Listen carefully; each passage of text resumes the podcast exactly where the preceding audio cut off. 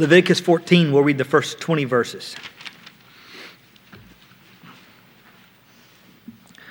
Then the Lord spoke to Moses, saying, "This shall be the law of the leper in the day of his cleansing. Now he shall be brought to the priest, and the priest shall go out to the outside of the camp. Thus the priest shall look, and if the infection of leprosy has been healed in the leper, then the priest shall give orders to take two live clean birds and cedar wood and a scarlet string and hyssop for the one who is to be cleansed. The priest shall also give orders to slay the one bird in an earthenware vessel over running water.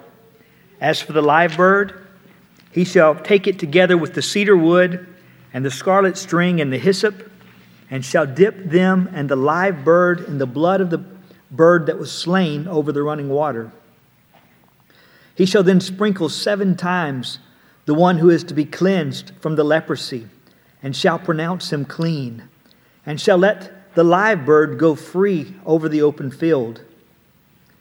The one to be cleansed shall then wash his clothes and shave off all his hair and bathe in water and be clean. Now afterward he may enter the camp, but he shall stay outside his tent for seven days. It will be on the seventh day that he shall shave off all his hair. He shall shave his head and his beard and his eyebrows, even all his hair. He shall then wash his clothes and bathe his body in water and be clean. Now on the eighth day he is to take two male lambs without defect and a yearling ewe lamb without defect, and three-tenths of an ephah of fine flour mixed with oil for a grain offering, and one log of oil. And the priest who pronounces him clean shall present the man to be cleansed, and the aforesaid before the Lord at the doorway of the tent of meeting.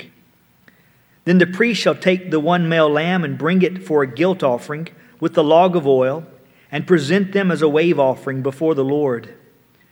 Next he shall slaughter the male lamb in the place where the slaughter in the place where they slaughter the sin offering, and the burnt offering at the place of the sanctuary for the guilt offering, like the sin offering, belongs to the priest. It is most holy. The priest shall then take some of the blood of the guilt offering, and the priest shall put it on the lobe of the right ear of the one to be cleansed, and on the thumb of his right hand, and on the big toe of his right foot. The priest shall also take some of the log of oil, and pour it into his left palm. The priest shall then dip his right finger into the oil that is in his left palm, and with his finger sprinkle some of the oil seven times before the Lord. Of the remaining oil which is in his palm, the priest shall put some on the right earlobe of the one to be cleansed, and on the thumb of his right hand, and on the big toe of his right foot, on the blood of the guilt offering. While the rest of the oil that is in the priest's palm, he shall put on the head of the one to be cleansed. So the priest shall make atonement on his behalf before the Lord. The priest shall next offer the sin offering and make atonement for the one to be cleansed from his uncleanness. Then afterward he shall slaughter the burnt offering. The priest shall offer up the burnt offering and the grain offering on the altar. Thus the priest shall make atonement for him, and he'll be clean." Well, let's pray. Father, we thank you for another evening to gather together with your people around your word, before your face. God, we're grateful that you invite us into your presence and that you have made the way possible for us to come through Christ. God, we come with empty hands, and we don't claim any other ground to stand on except upon Christ. But God, we thank you that you've given us such a mediator. And we thank you for his atonement. We thank you, Father, that it does remove the guilt of our sin as well as the pollution of our sin. And God, as we look tonight again at this sacrifice and how Christ washes us from our sin and cleanses us with his blood, I pray, God, you'd stir our hearts to worship. God, help us to see and to love him. We ask in Jesus' name. Amen. Well, tonight we're looking at the third of for purposes or ends for which Christ came, or to put it in the language of Philippians two, the purposes for which he humbled himself. The first one was that his blood rescues us from the wrath to come. And we saw this prefigured in the Old Testament by the blood applied to the doorpost of the Egypt, uh, pardon me, of the Israelites while they were still in Egypt. And as the uh, Lord passed over the land, killing the firstborn in each house, he saw the blood on the house of the Israelites and he passed over those homes. And they were rescued from wrath by the blood. And in a like manner, God passes over us when we have been washed by the blood of the Lamb. The wrath that comes at judgment, and the wrath that's always coming, because it's a perpetual wrath. There's a sense in which it's always the wrath to come. That wrath put aside in Christ Jesus. Second, his blood atones toward God for us, thus appeasing God's wrath. So not just hiding it, or, you know, the example we used Sunday, you know, picking us up and kind of running with us while wrath pursues after us, but actually dealing with it so that God's wrath is appeased because justice has been served and there's no more anger. And that makes us acceptable to God so that we're reconciled. God's wrath doesn't just pass over sin as if he can't see that it's really there because it's covered up by the blood. And if he ever really sees it and figures out that the sin's still under there, then we're in trouble.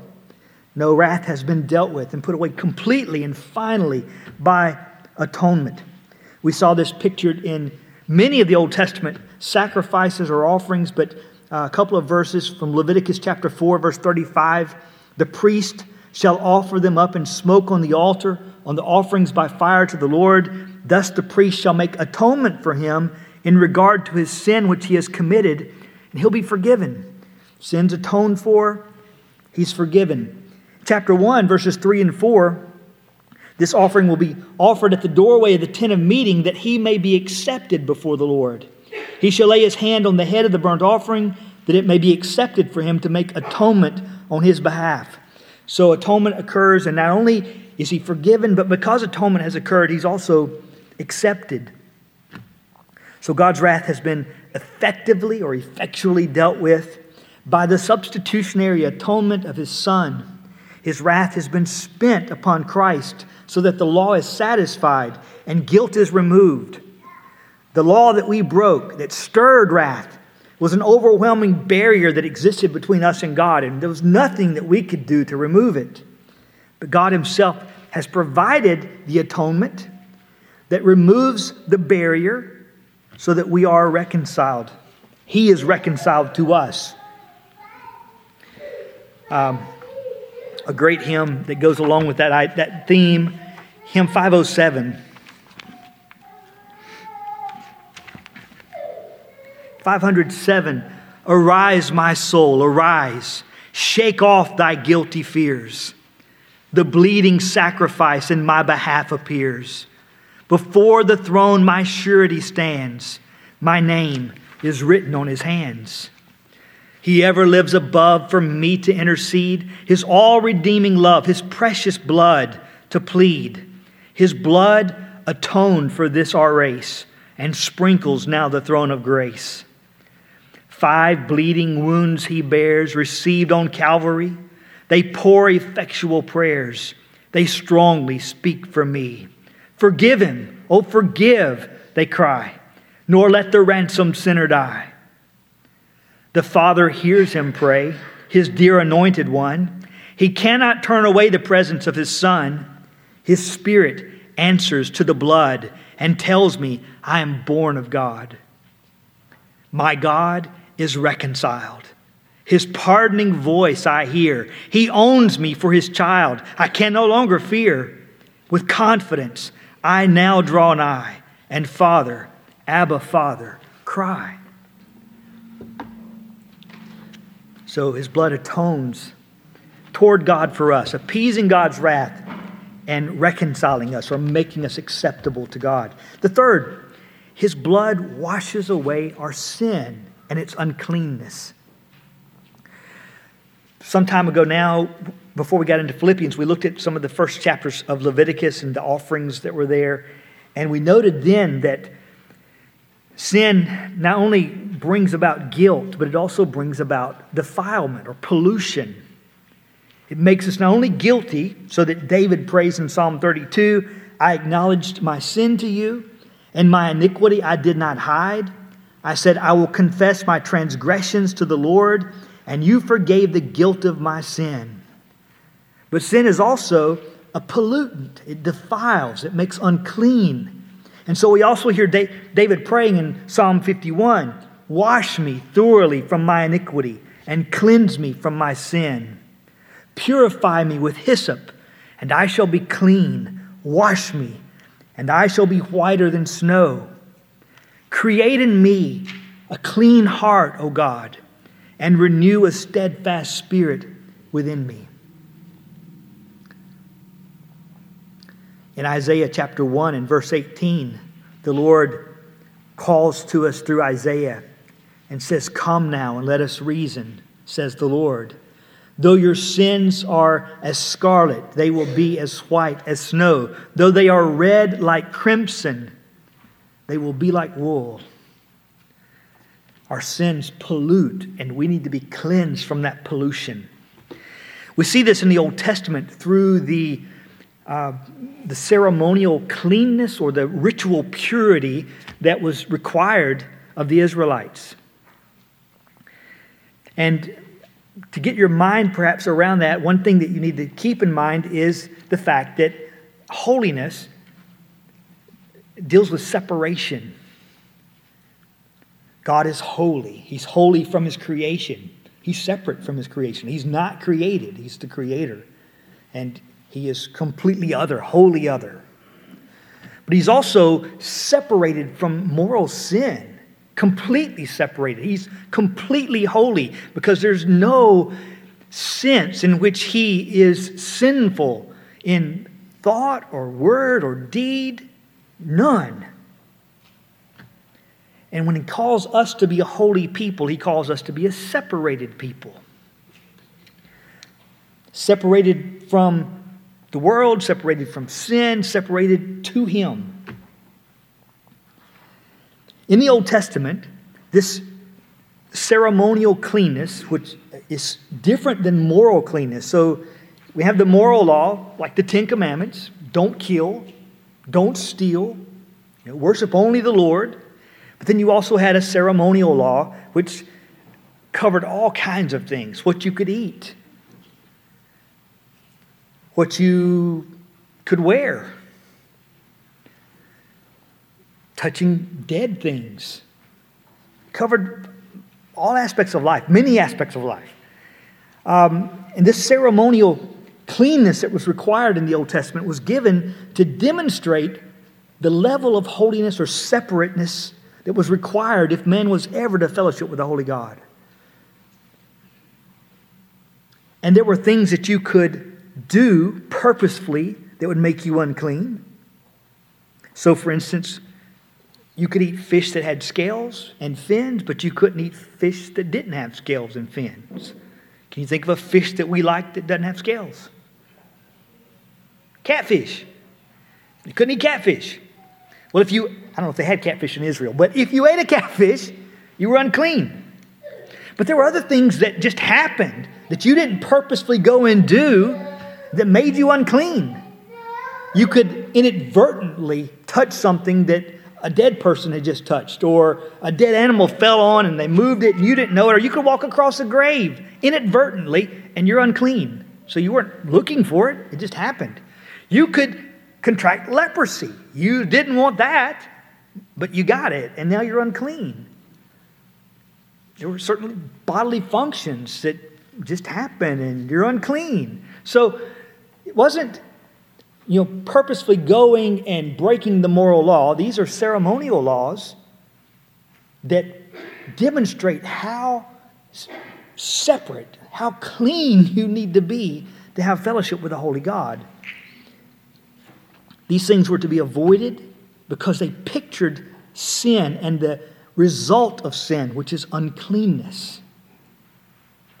Sin does produce not a ceremonial uncleanness, but a spiritual and moral uncleanness. So that Isaiah can say in chapter six and verse five, when he sees the Lord, "Woe is me, for I am ruined, because I am a man of unclean lips, and I live among a people of unclean lips. For my eyes have seen the King, the Lord of hosts." He's not just talking about his mouth needs to be wiped. He's, he's a sinner. But God comes and purges his lips, cleans him. Well, this ceremonial uncleanness prevented a person from gathering with the body for worship at the tabernacle, later the temple. Uh, certain uncleannesses could separate you from the camp, so that you had to go outside the camp until you were clean. One of those examples is in Leviticus chapter fourteen that we read a moment ago. Chapter thirteen, or maybe before that, no, chapter thirteen gives tests for leprosy. And I'll let you read that. I'm not going to read all that right now. But both for a person, for your house, uh, for other things, certain kinds of molds made your house unclean, and it was it was termed leprosy. And so if, if those things occurred, we'll just deal with people. If you got leprosy and you went to the priest to be examined by the priest and he said, yes, it looks like leprosy, then you had to separate yourself pretty much from society.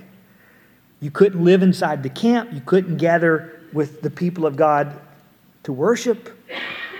Um, you covered your face. You cried out unclean when you saw other people to warn them to stay away from you, because if they touched you, they became unclean. And so there's a moral, uh, a social stigma, as well as the implications that went with it of you being cut off from your people, pretty much. If, however, you got better.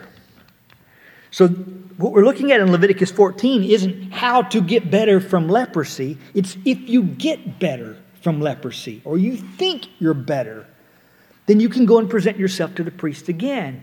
And as he looks at you, if he says, yes, I think you're better, I, I think you're healed, you're still unclean until you go through this ritual that the Lord directs you to go through.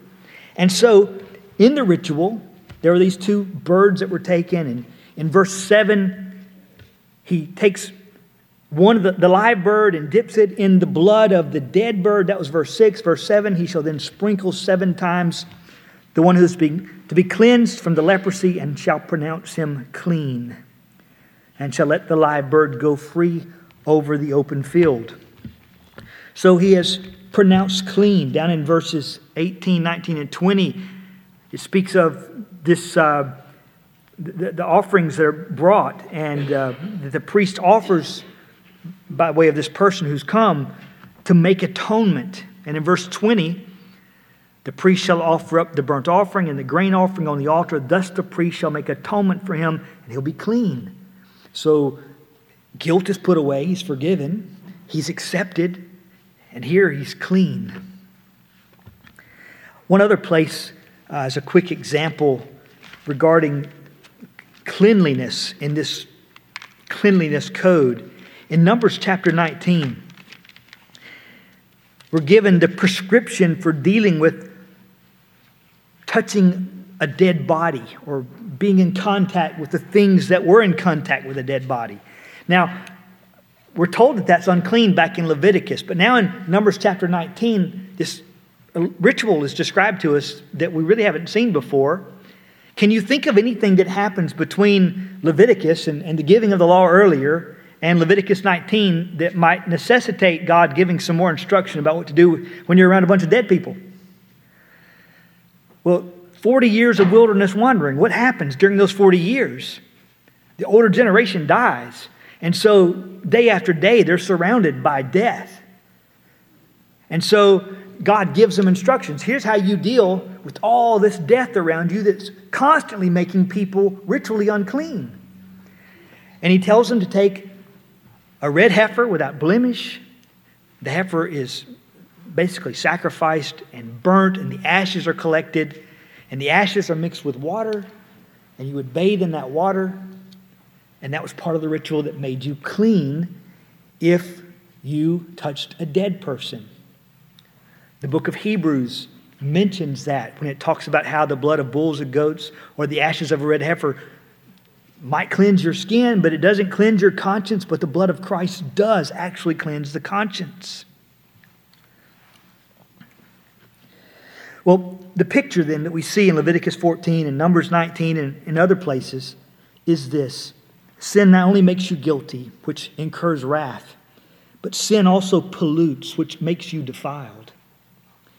You need a sacrifice to atone, dealing with wrath, putting away guilt, and cleansing you from defilement. None of the Old Testament sacrifices actually did that. All of them put together didn't actually do that. But Jesus does that.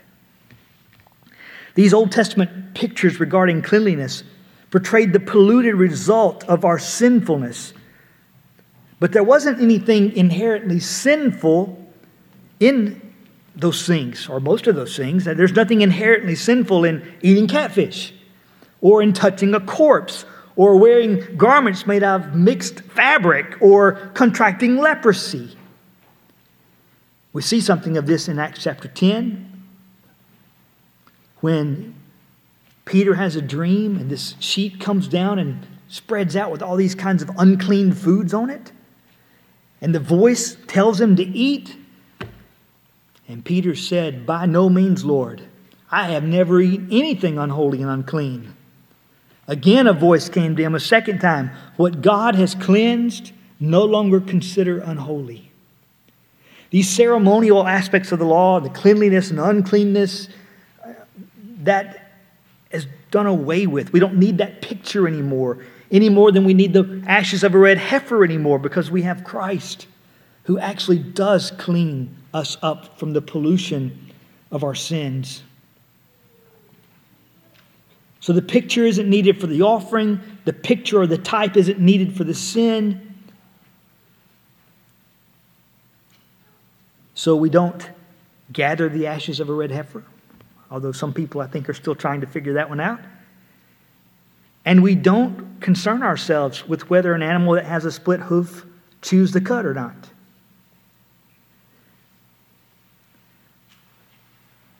The ritual for the cleansing of the leper and the ritual for the cleansing of the person who touched a corpse could only really clean a person to the degree that the water used in the ritual could remove the dirt from the skin. There was nothing magical about it.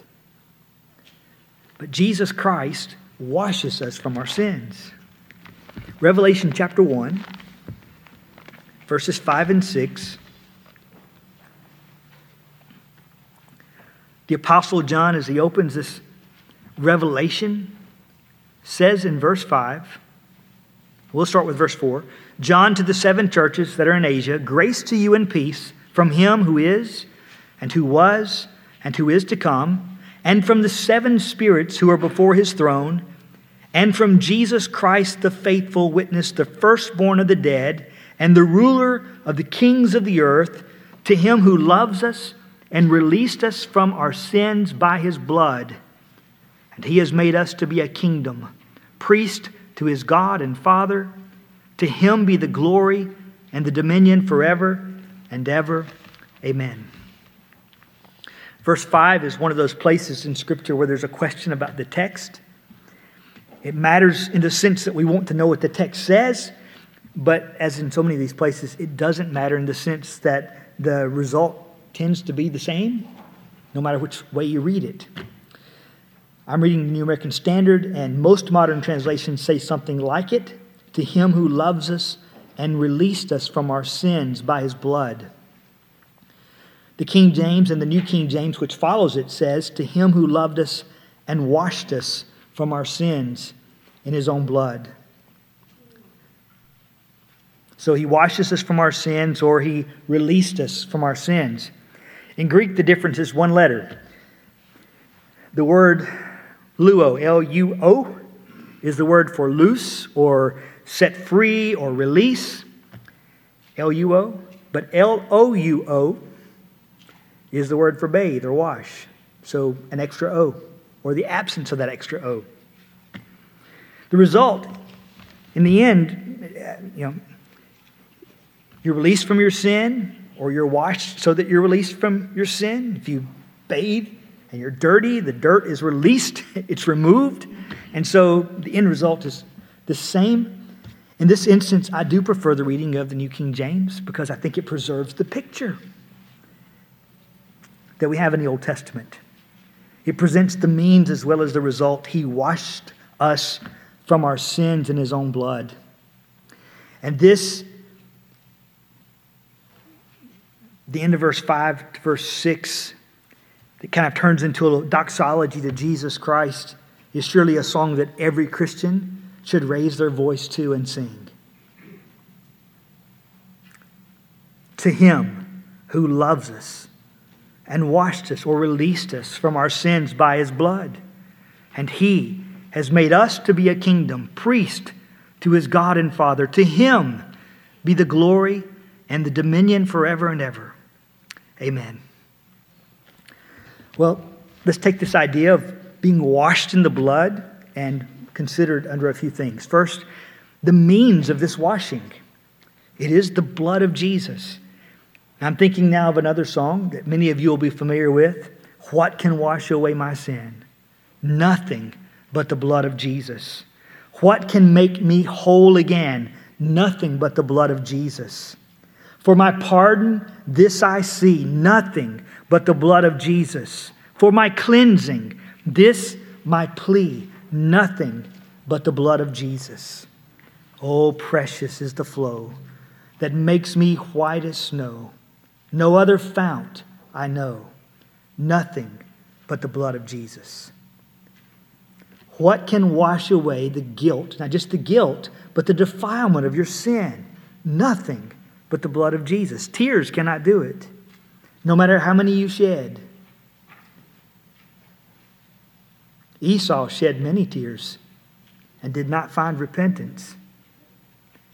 Tears won't do it. The blood of animals obviously could not do it. The fires of hell will not do it. Heat purges many things, but it doesn't purge sin. If it did, then hell would not be eternal. But however hot it is, it's not hot enough to do that. And so it is eternal. Nothing removes the pollution of sin except the blood of Christ. So the means of this washing. Second, the result of this washing. Verse five, to him who loved us and washed us from our sins in his own blood. He washes us. The blood of Jesus does so much more than just removing dirt like the water would do. It's so much better than anything that the Old Testament sacrifices could do, or even the ashes of the red heifer. I mentioned Hebrews nine earlier. Verses eleven through fourteen say, but when Christ appeared as a high priest of the good things to come, he entered through the greater and more perfect tabernacle, not made with hands, that is to say, not of this creation, and not through the blood of goats and calves, but through his own blood, he entered the holy place once for all, having obtained eternal redemption. For if the blood of goats and bulls and the ashes of a heifer, sprinkling those who have been defiled, sanctify for the cleansing of the flesh, how much more will the blood of Christ, who through the eternal Spirit offered himself without blemish to God, cleanse your conscience from dead works to serve the living God? The people in the Old Testament, as they brought the sacrifices that God himself required, brought them again and again, understanding that they didn't actually remove sin. They looked forward to the day that they would. And so I think there's a sense in which their consciences are not cleansed, even as they bring those things, knowing that that still abides on them until Christ comes. So goats, calves, heifers didn't cleanse the conscience. But the blood of Christ does, because he actually puts away sin. He actually cleanses you so that it's done and removed. You know surely what it is to have a guilty conscience. You do something and perhaps no one knows but you and God. And instead of dealing with the sin, you, you cover it and pretend like it's not there. but your conscience eats at you. Or maybe you're caught and you promise, I'll never do that again. And yet you keep doing it. And you live a lie and your conscience eats at you. As sinners, we have all experienced something like that. We've done wrong. We, we have had our consciences call out to us and, and bothered, not giving us rest. But do you know what it is to have a clean conscience? Every person who belongs to Jesus should. Because your sin has been dealt with. It's been put away. The guilt has been removed. The pollution has been removed. It's been put away by the blood of Christ. Third, the motive of this washing. Why does Jesus provide for this cleansing? Revelation one five, to him who loved us and washed us from our sins in his blood.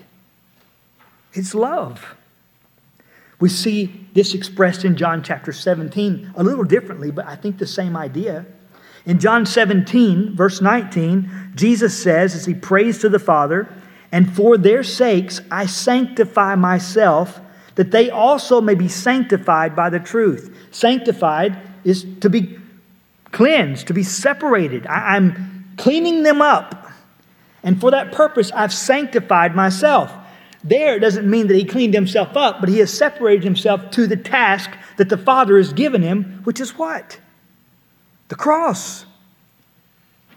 I sanctify myself to go to the cross and endure that so that they will be sanctified. So there's the shedding of his blood for the purpose of cleansing them. And he goes on in verse twenty and says, I do not pray for these alone, but also for those who will believe in me through their word, that they all may be one as you, Father, are in me and I in you, and that they also may be one in us, that the world may believe that you sent me. And the glory which you gave me, I've given them, that they may be one just as we are one, I in them and you in me, that they may be made perfect in one, and that the world may know that you have sent me and have loved them as you have loved me.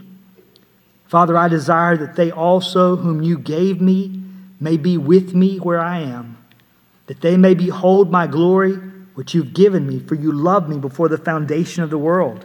So, again, we have the picture of here's Christ setting himself apart for the cross, for the purpose of cleaning, cleansing them, sanctifying them, and he prays that they will be one as he and the Father are one, that they'll be where he is, they'll enjoy the love that he enjoys as the Father loves him.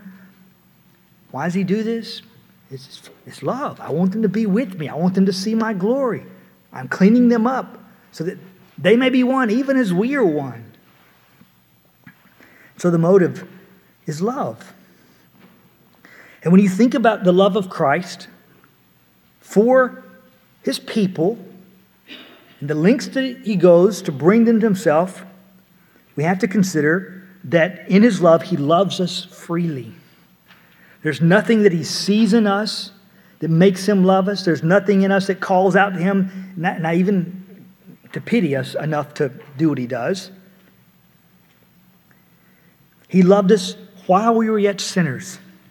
And if we were not sinners, he would not need to wash us in his blood. He sees us in our sin. He knows we're sinners. He did not love us because we were obedient or because we were righteous. He saw us in our guilt and in our defilement, yet he loves us. He saw us when our sins were like scarlet, when they were like crimson.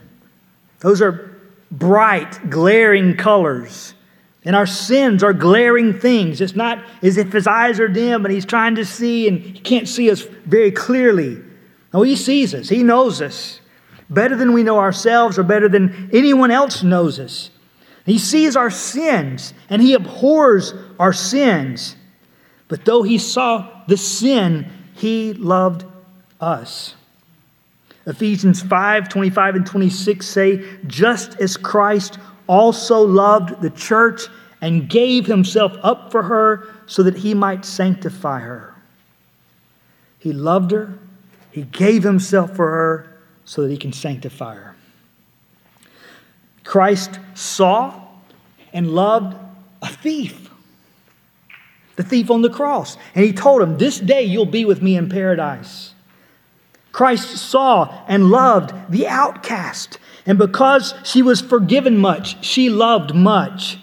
Christ saw and loved the one who denied him. Peter swore three times, I don't know the man. And after his resurrection, Jesus went and sought Peter out and restored him. Would Christ love a persecutor of his church? Well, he met one on the road to Damascus, and he saved Saul of Tarsus and sent him to the Gentile world to proclaim the gospel in places where the name of Christ had not been preached and to establish churches. You and I have been unworthy of his love, yet he has loved us. Full of sin, sometimes slow to repent, yet he has loved us. He has loved us while we were dead in trespasses and sins, not because we were lovely, but because he is loving. What a wonder it is. He didn't wash us and then love us. He loved us and then he washed us. And he makes us white as snow through his own blood. Consider with me also the humility of his love. Jesus washes us. It's wonderful to think about him creating, the exertion of his power by the word of his might. He speaks and worlds exist. That's mind-boggling, but he's God. That seems to fit in that category. To think that he destroys, we can look around us, we can look inside us and see reason. Okay, I get that. And that he could do it, no mystery. If he's powerful enough to create, he's powerful enough to destroy. But that he would stoop down and gird himself and take up a towel and wash the feet of disciples? That's amazing. And can you not kind of feel what Peter felt when he said, Lord, you're not going to wash my feet? But he stoops lower than that. And he opens his side and his hands and his feet, and he pours out his blood to wash you from your sin. The sins that are hateful to him, that he despises, the sins that are offensive to him, that he cannot stand.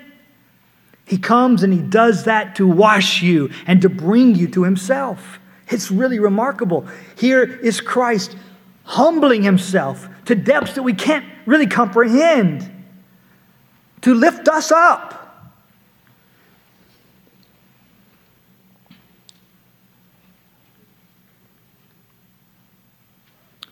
Then there's the proof of his love. It's one thing to talk about love like this, but how can you know that Jesus really does love like this, that he loves to the degree that he expresses, that he loves to the lengths that he expresses, that he really loves his own to the end? How can you know? Well, because he gave himself. The proof is there at the cross. There, God demonstrated his own love toward us, and that while we were yet sinners, Christ died for us. He gave himself for us. There's the evidence that he loves like this. It's remarkable. Then consider the cost of this love, the cost of this washing. John doesn't tell us right here in Revelation one,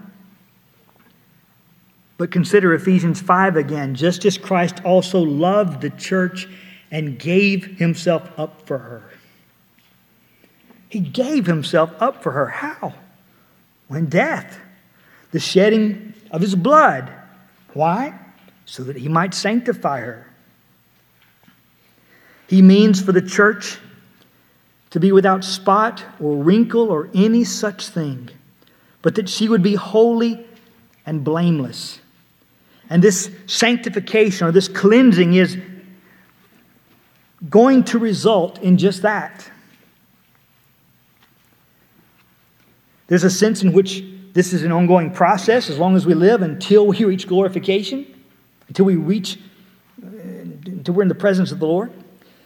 But there's also a sense in which there's a definite beginning of that, and the Lord guarantees it himself. But the guarantee of it is not that you are going to make yourself without spot or wrinkle. It's not that you, uh, you know, in your ability to put to death sin, it's not even in your ability to keep up to date on the confession of your sin, or however you want to say it like that.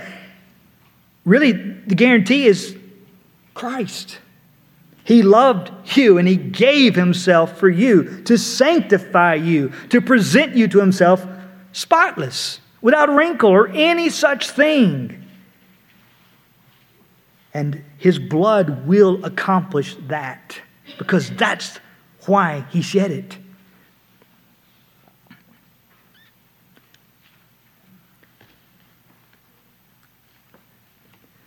Forgive me for saying it again, but I'm going to say it one more time. It is Jesus' blood. Not the blood of bulls and goats, but not even your blood. Your blood wouldn't do. Not enough. You would just be one more dead person.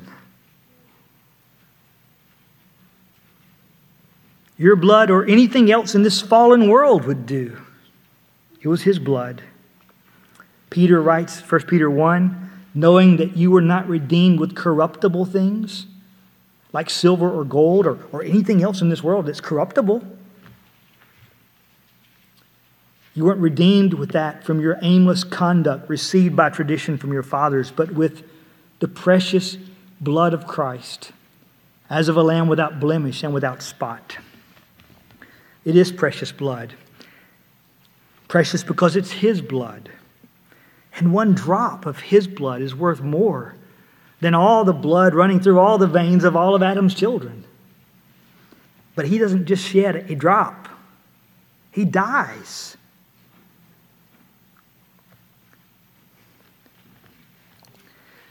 Have you ever had your blood sugar tested? They stick your finger. And sometimes they can stick it too deep and you really feel it. I've had... I stuck not enough, and they grab my finger, and it's like they're trying to milk it. They squeeze and pull and try to get a little drop of blood out. Jesus' death, his shedding of his blood, was no pinprick where you have to squeeze and squeeze and squeeze to try to get a drop.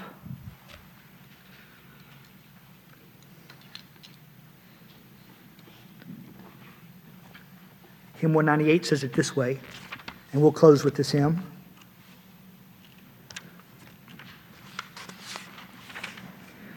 There's a fountain filled with blood drawn from Emmanuel's veins, and sinners plunged beneath that flood lose all their guilty stains. To him who loves us and released us from our sins by his blood, and he has made us to be a kingdom, priests to his God and Father, to him be the glory and the dominion forever and ever. Amen. Good night.